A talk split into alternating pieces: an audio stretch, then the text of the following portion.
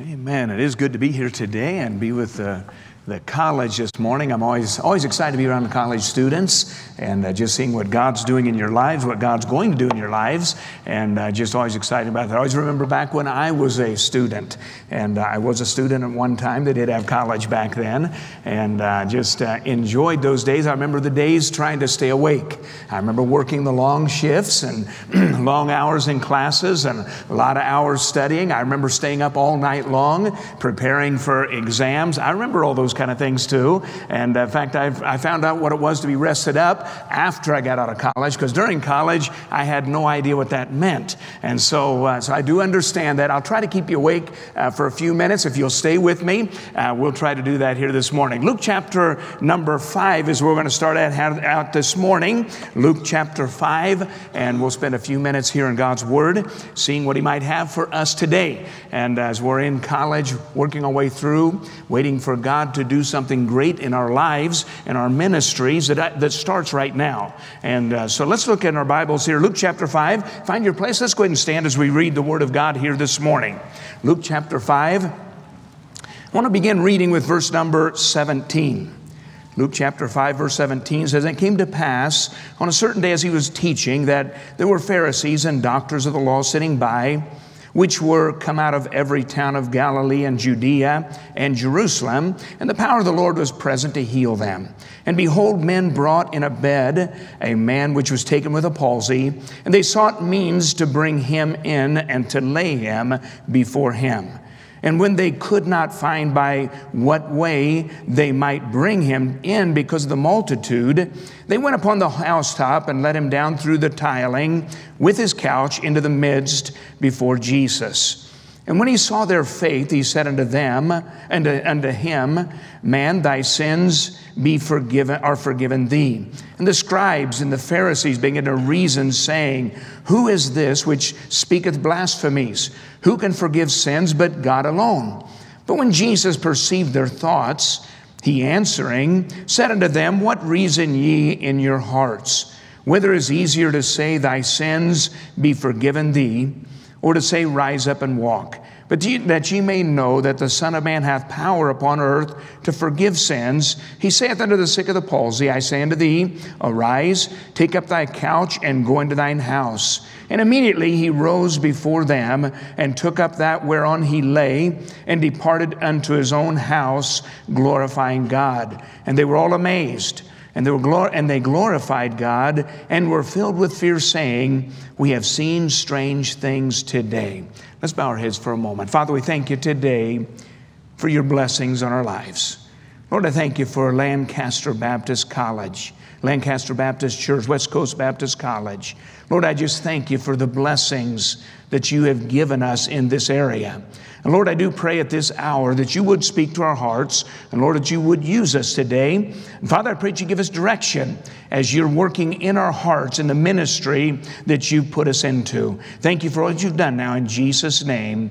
Amen. You may be seated. What I want to look at here this morning, and if you're writing notes and in, in this morning, what I want to look at is uh, basically see strange things see strange things. We look at this portion of scripture and this miracle. It's a very, fam- very famous miracle. But as it ends up, we find out the men were f- uh, fear, full with filled with fear, glorifying God and saying, We have seen strange things today. You know, we need to realize that as God's using us and directing us, our desire should be to see strange things. First of all, I want to look at a couple of things. I want to think about, you know, the ordinary Christian life. Begin to look at Christians today and we realize what an ordinary Christian life is. Uh, here in the United States, our type of Christianity many times is different than the type of Christianity that you'll find in the rest of the world. Our Christianity really is an easy Christianity. Now, we're beginning to see more and more uh, uh, uh um, against our lifestyle in the political world,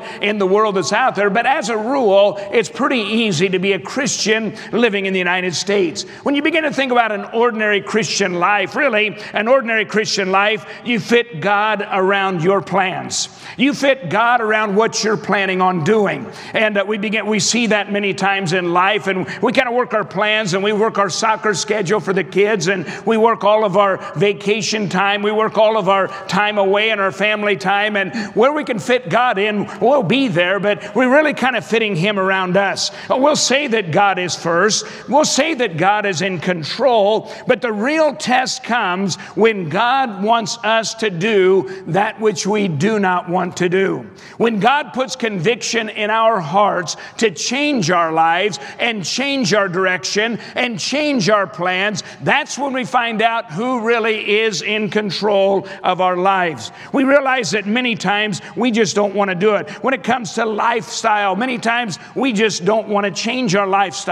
One of our ladies won to Christ down in, in uh, Los Mochis, Sinaloa, uh, years ago, when, when her and her husband got saved, she began to tell me what her lifestyle was going to be. And she said, I know you preach against this and against that, but I, I just want to let you know I'm going to live my lifestyle as I've already lived my life. So I'm not planning on changing. And uh, I think she was waiting for me maybe to preach at her for a moment. But rather than preach at her for a moment, I said, Well, I'd just like for you to attend and, and listen to the preaching and let God work in your heart. And within about six months' time, she came back to me and she said, God has changed my lifestyle. And so she began to change because what God did in her life. Many times we live on that edge where we want to serve God, but we want to serve God on our terms. If He never gets into our hearts, we'll never see that lifestyle change that we really need to have. We talk about faithfulness and, and services and talk about serving God, soul winning. All these areas are things that need to be in our lives. The ordinary Christian life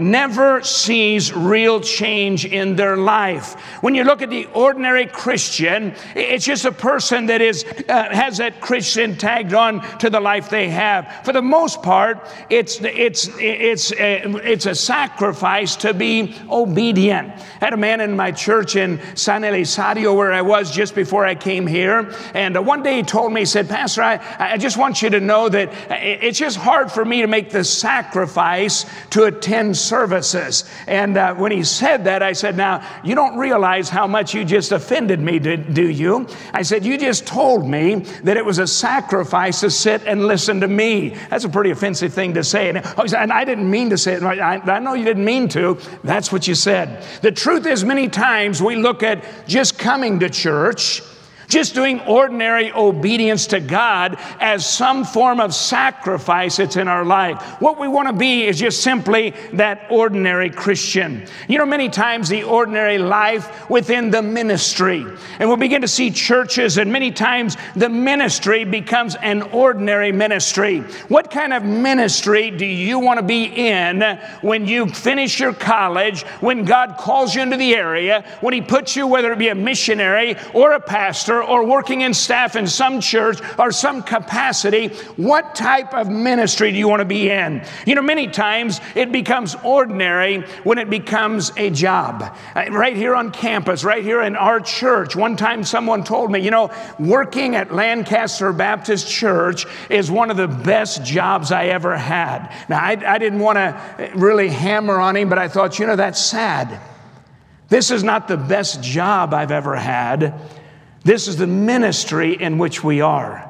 The ministry is not a job. The ministry does not clock in and clock out. The ministry is something much more than just simply a job. Many times, with that kind of mentality, we see very little result in our lives. We're just simply putting in our time, being where we ought to be, and we're not seeing it. We see very few lives transformed. We see the new normal in which we are at today. We're just simply being a Christian, enjoying God, but really really no real lifestyle change in our lives. That's the ordinary Christian life in which we live. You know, you can be either in the ministry or the ministry can be in you. You can either decide to join and be part of the team, or you can allow that team to become part of you and it'll make a difference in the way you're serving God. We begin to think about that ordinary life. But you know, there's an extraordinary life that Christ wants to offer us. When we begin to look at what our life could be, we realize now at this portion of Scripture, these men, they were seeing something different happening because Jesus was present. What we need to look for is that extraordinary life that we can have in Jesus. You know, when I when God called me into the ministry, I was a 16 year old uh, boy, and I was an introvert, didn't really want to talk before anybody, didn't want to speak before anybody at all. And then God called me into the ministry. And the truth is, uh, when, God called me, I knew He called me, and Him and I had a, had a talk. I'll just kind of say it that way. And I, I said, Lord, I said, really, I said, this isn't, you're making a mistake with me. I'm not the one that should be doing. I knew a lot of guys out there, I knew a lot of teenagers, had a lot of ability, a lot that they could do. And to, to, to be honest, I, I said, God, you just, you picked the wrong person here. You have many better than, than what you're doing with me. When you begin to look at what God can do with your life, you realize I don't want to be an ordinary missionary. I don't want to be an ordinary preacher. I don't want to be ordinary in the world today. It's a life changing that should be in there. You know, I can spend my life doing, I could spend it doing other things, but when I went to Mexico, I wanted God to do something different in my life. I wanted to be able to dominate the Spanish language, not just simply hack through it like I'd seen others do it. I wanted to see something change. I wanted to start churches that were life changing churches, not just simply numbers, not just simply something I can write back and, and get the church to continue supporting me on. I want to see God do something different. I really did not want to be that ordinary missionary or Christian out there. What we need to look at here, and I want to spend a few minutes looking at that, is seeing strange things. So I want to look at just four things here this morning. I think it's four. Yeah, I have four things. Had to double check myself. First of all, I want us to realize the power of the Lord. Lord.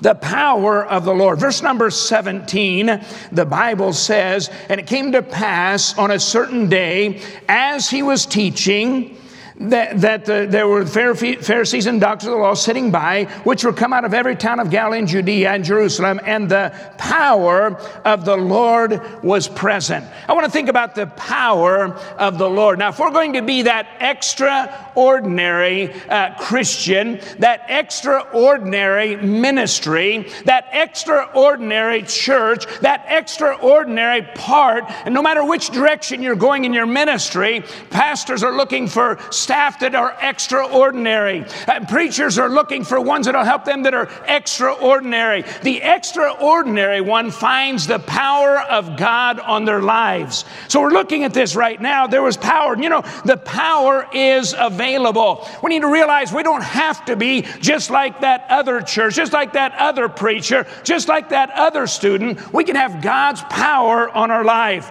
You know, the power belongs to Christ. He said in Matthew chapter 28, verse verse number 18. And Jesus came and spake unto them, saying, all power is given unto me in heaven and earth. That power is available. Why? Because Christ has all power. The one that's called us has all power. The one that's sending us into our area we're at is the one that has the power in our life. The power was present. I also realize the power is present and also available. Not only did Christ have the power, as we saw then in verse number 18, then he continued by saying, Go ye therefore and teach all nations nations, baptizing them in the name of the Father and of the Son and the Holy Ghost. What he's saying is that power that I have is the power that you can have. That power that has transformed uh, Jesus now into the, the Son of God, the resurrected one that's paid for our salvation, that power is available to us as well. The power of God. Look quickly with me over in Acts chapter 1.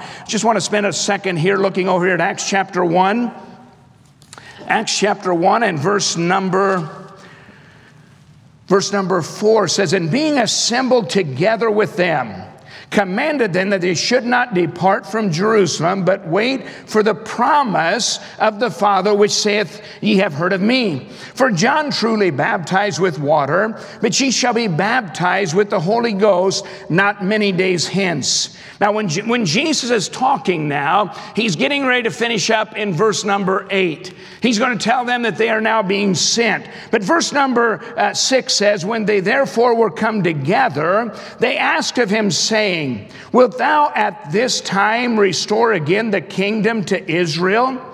And he said unto them, It is not for you to know the times or the seasons which the Father hath put in his own power. You know, many times we get concerned with things that are really not the important things. The disciples at that moment were thinking about the kingdom, they were thinking about position, they were thinking about who's going to be on the right, who's going to be on the left. They're thinking about where they're going to be uh, reigning with Christ at. And Jesus basically, hey, don't worry about this at this moment. See Seek ye first the kingdom of God and his right, and all these things shall be added unto you. We need to get the priorities straight in our lives today. Jesus at that moment is putting the priorities straight. Then he continues there, verse number eight, but ye shall receive what? Power. So we're talking about the power that God gives us, the power that we can have in our ministry. We can leave here and leave our college days either to be an ordinary staff member, ordinary missionary, ordinary pastor, ordinary preacher, or we can be something extraordinary for God. It's the power that we see the difference. You know, the power to achieve the victory. As we turn back over here in our portion of scripture in Luke chapter 5, we realize now there was power to achieve it. So when the men brought the, the man that was sick of the palsy, we realized there was power that was able to achieve that victory. Young people, we need to realize that God has has chosen us to represent Him in this world. And this world has a lot of need. This world is not looking for somebody to be ordinary. This world's not looking for somebody to minister to them and leave them in the lifestyle in which they've lived. God's looking for somebody with power that will go in and transform the life. It wasn't simply save this man that was sick of the palsy, it was about changing his entire life. Now we realize salvation was there, but not just salvation, the life was transformed. Folks, we need to realize the new ordinary Christian life is that which just maintains everything the same. You can look the same. You can act the same. Your activities can be the same. Nothing has to change except simply putting your faith in Christ. Now, folks, we need to realize Christianity changes lives. Now, if you go into the world, you're going to find out it changes lives. If you go into the world, you're going to find out they can't live the same way. When you go into the world, go down to Mexico, you find out when they trust Christ, their family immediately alienates them from the family. You see that their only family becomes the church in which they got saved at. You realize there's real sacrifice when you follow Christ. But our mentality here in the United States is we can just simply live like we are, be like we are, put our faith in Christ, and wait for the rapture and be excited about going to heaven, not realizing God changes our lives. If we're going to have a ministry with power, it's going to be a ministry where lives are changed. The most exciting part of the ministry to, for me is when I see people's lives change. So I'm excited when they get saved. That's great. I, I want to see them saved. I want to see them go have a home in heaven. What really excites me is when I realize that God's getting into their lives. Their lives are transforming. They're not like they were before. Now they're serving Christ with a different attitude, and everything begins to look different in their lives. The power that's there. Number two, I want us to notice also the, per, the, the, the perception. I want to look at the perception. We begin to look at the perception. We see the perception of the four. Verse number 18 says, Behold, men brought in a bed a man which was taken with a palsy, and they sought means to bring him in and to lay him before him. So we realize that these four had a perspective, a perception, a perception, excuse me, a perception. As they were heading in, they could see things were not exactly going to be easy. You know, the ministry is not always easy. It's not always easy to bring someone in and to lay them before Him. It's not always easy to see the lives that are, that are out there. We realize there needs to be some vision. The Bible says in Proverbs 29 18, where there is no vision, the people perish. Now, now for the men that are bringing that, that man in the, eh, with the palsy, now, if you don't have vision, that man will perish. If you don't get him to the right spot, he's not going to be saved, he's not going to be healed healed. It took somebody with vision to realize how we can get him before the Lord Jesus Christ. Perception. Perception that changed the, changed the life of the man that was on the bed. Not just simply salvation. It's not about having a good time. And by the way, I enjoy my Christianity. It's not just about numbers, it's against the normal of whatever everybody else was doing. You know, we have a story here of one miracle. This man now laid before Jesus. I wonder how many others came, but because of the multitude, they turned back. I wonder how many others got to the door and said, Hey, I'd like to get in. They said, There's no more room. And that was good enough for them to turn around and take theirs back. What we realized there was one here that was that one group now that was looking at a new way to get that done. Perception. Perception that the Lord has. Verse number 22 says, But when Jesus perceived their thoughts, his perception, you know, the Lord knows our motives, He knows the heart, He knows the purpose. He knows the plan for our lives. He knows the direction that He wants us to go. It's not about us looking out there and deciding what we want to do. It's about God getting in us and, des- and designing in us what He would have us to do. Folks, we need to realize the perception. Number three, I want to notice also the, persist- per- the persistence. The persistence. Verse number 19.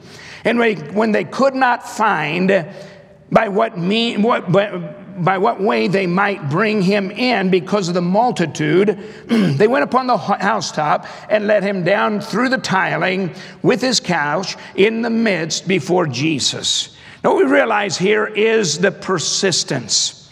You know to serve god it takes some persistence. It's easy to be persuaded and go a different direction. It's easy to lose the focus in which why we are here. As I said many, many years ago as a young man, I decided to, the Lord, I want something different in my life. I don't want to be just an ordinary preacher. I don't want to be just an ordinary missionary. Now, what happened, I don't know, but I know my desire was to do something great for God.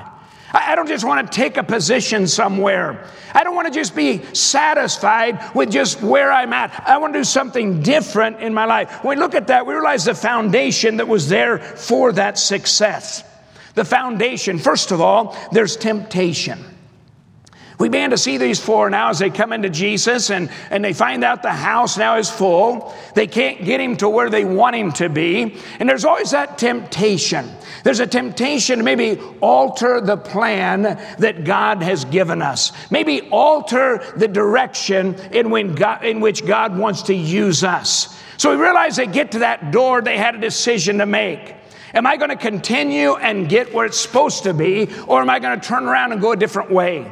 And there are many times you can have your, your way of rationalizing it, and you may say, Well, we won't do it today, we'll just come back tomorrow. We'll just do it a different day. It's a little tough right now, but uh, tomorrow it ought to be a little bit easier. We'll try to get here a little bit earlier next time so we can catch Jesus before the whole crowd was there. And you know, many times there's temptation to be disobedient to what God is doing in our hearts, in our lives. Be disobedient to the direction that God has given us. Be disobedient. Take, take the easy way out instead of taking the hard way out.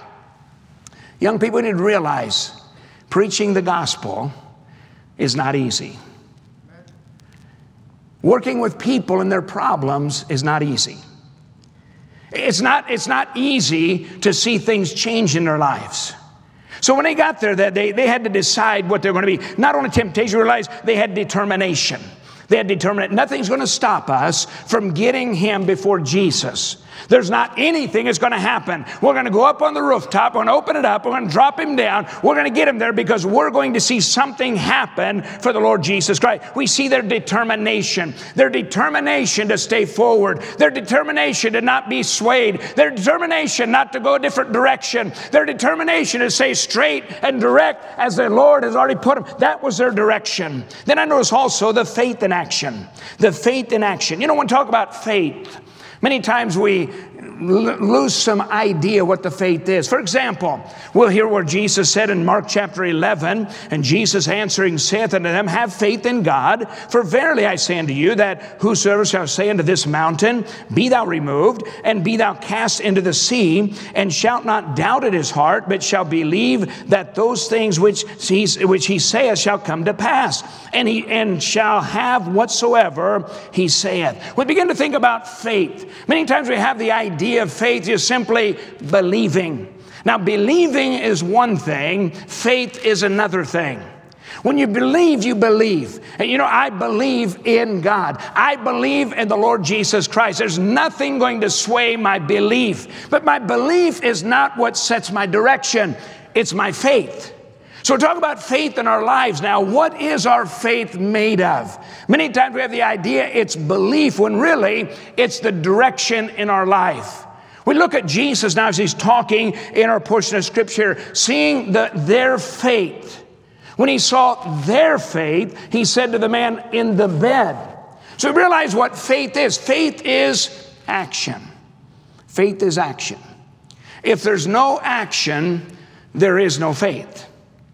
Had, the, had those four men decided, man, I believe that God can heal them, and that's good enough, they would have missed what God had for their lives.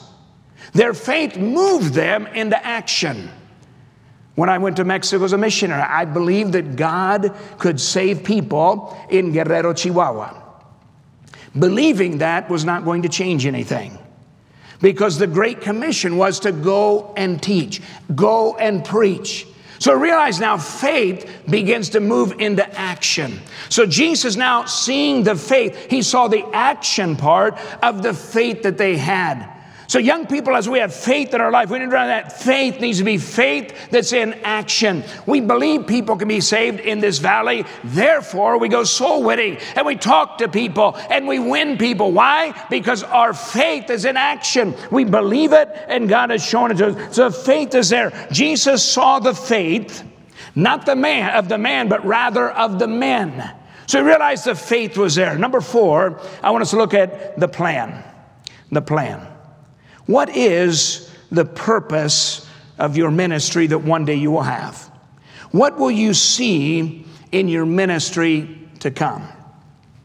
Now, what young people need to realize this is the moment while we're in college here that sets the direction of our ministry.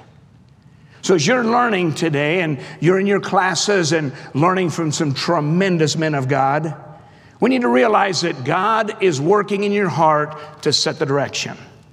If you wait until you leave, you'll have no idea where that direction is. If your direction is not cemented now, it can vary in the days to come. If you're not defined in who you are now, you'll have a rough time defining yourself in who you will be later.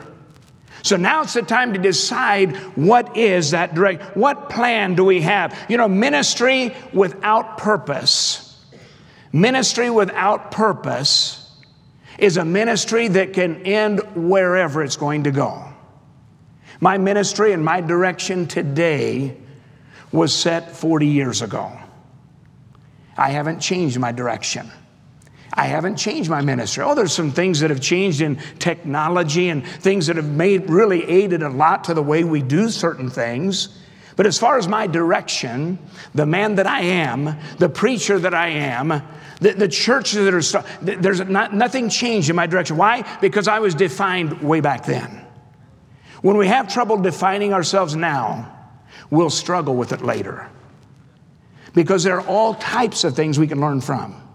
We need to learn and get the direction. Ministry without purpose. But ministry with purpose will see strange things. I look back in my years in Mexico and the churches that we've started, the three different areas in which we've lived, the churches that are continuing on and growing, uh, doing more now than when I was there. Folks, that's strange things. That's exciting things. By the way, that gives me purpose here at Lancaster Baptist Church. That gives me purpose in the Spanish ministry. That gives me zeal and direction. I, didn't waste those first years. God allowed me to do some things and did things through me that only He could do. Folks, strange things that only come from God. This morning, what kind of ministry do you desire to have? Just go along with the flow? Be like the rest of them? Just go out and find a good job in a good church. Nothing wrong with working in a church and having a good job there if you want to be ordinary. But if you want to be extraordinary, it's going to change your direction. It's going to change your heart. It's going to solidify who you are. It's going to give you direction in how you're going to operate. And the end result is it wasn't those four that saw the strange things, it were the ones around him that saw those strange things. And, folks, if we'll get involved in what God has for us, we can see some strange things in our life to come.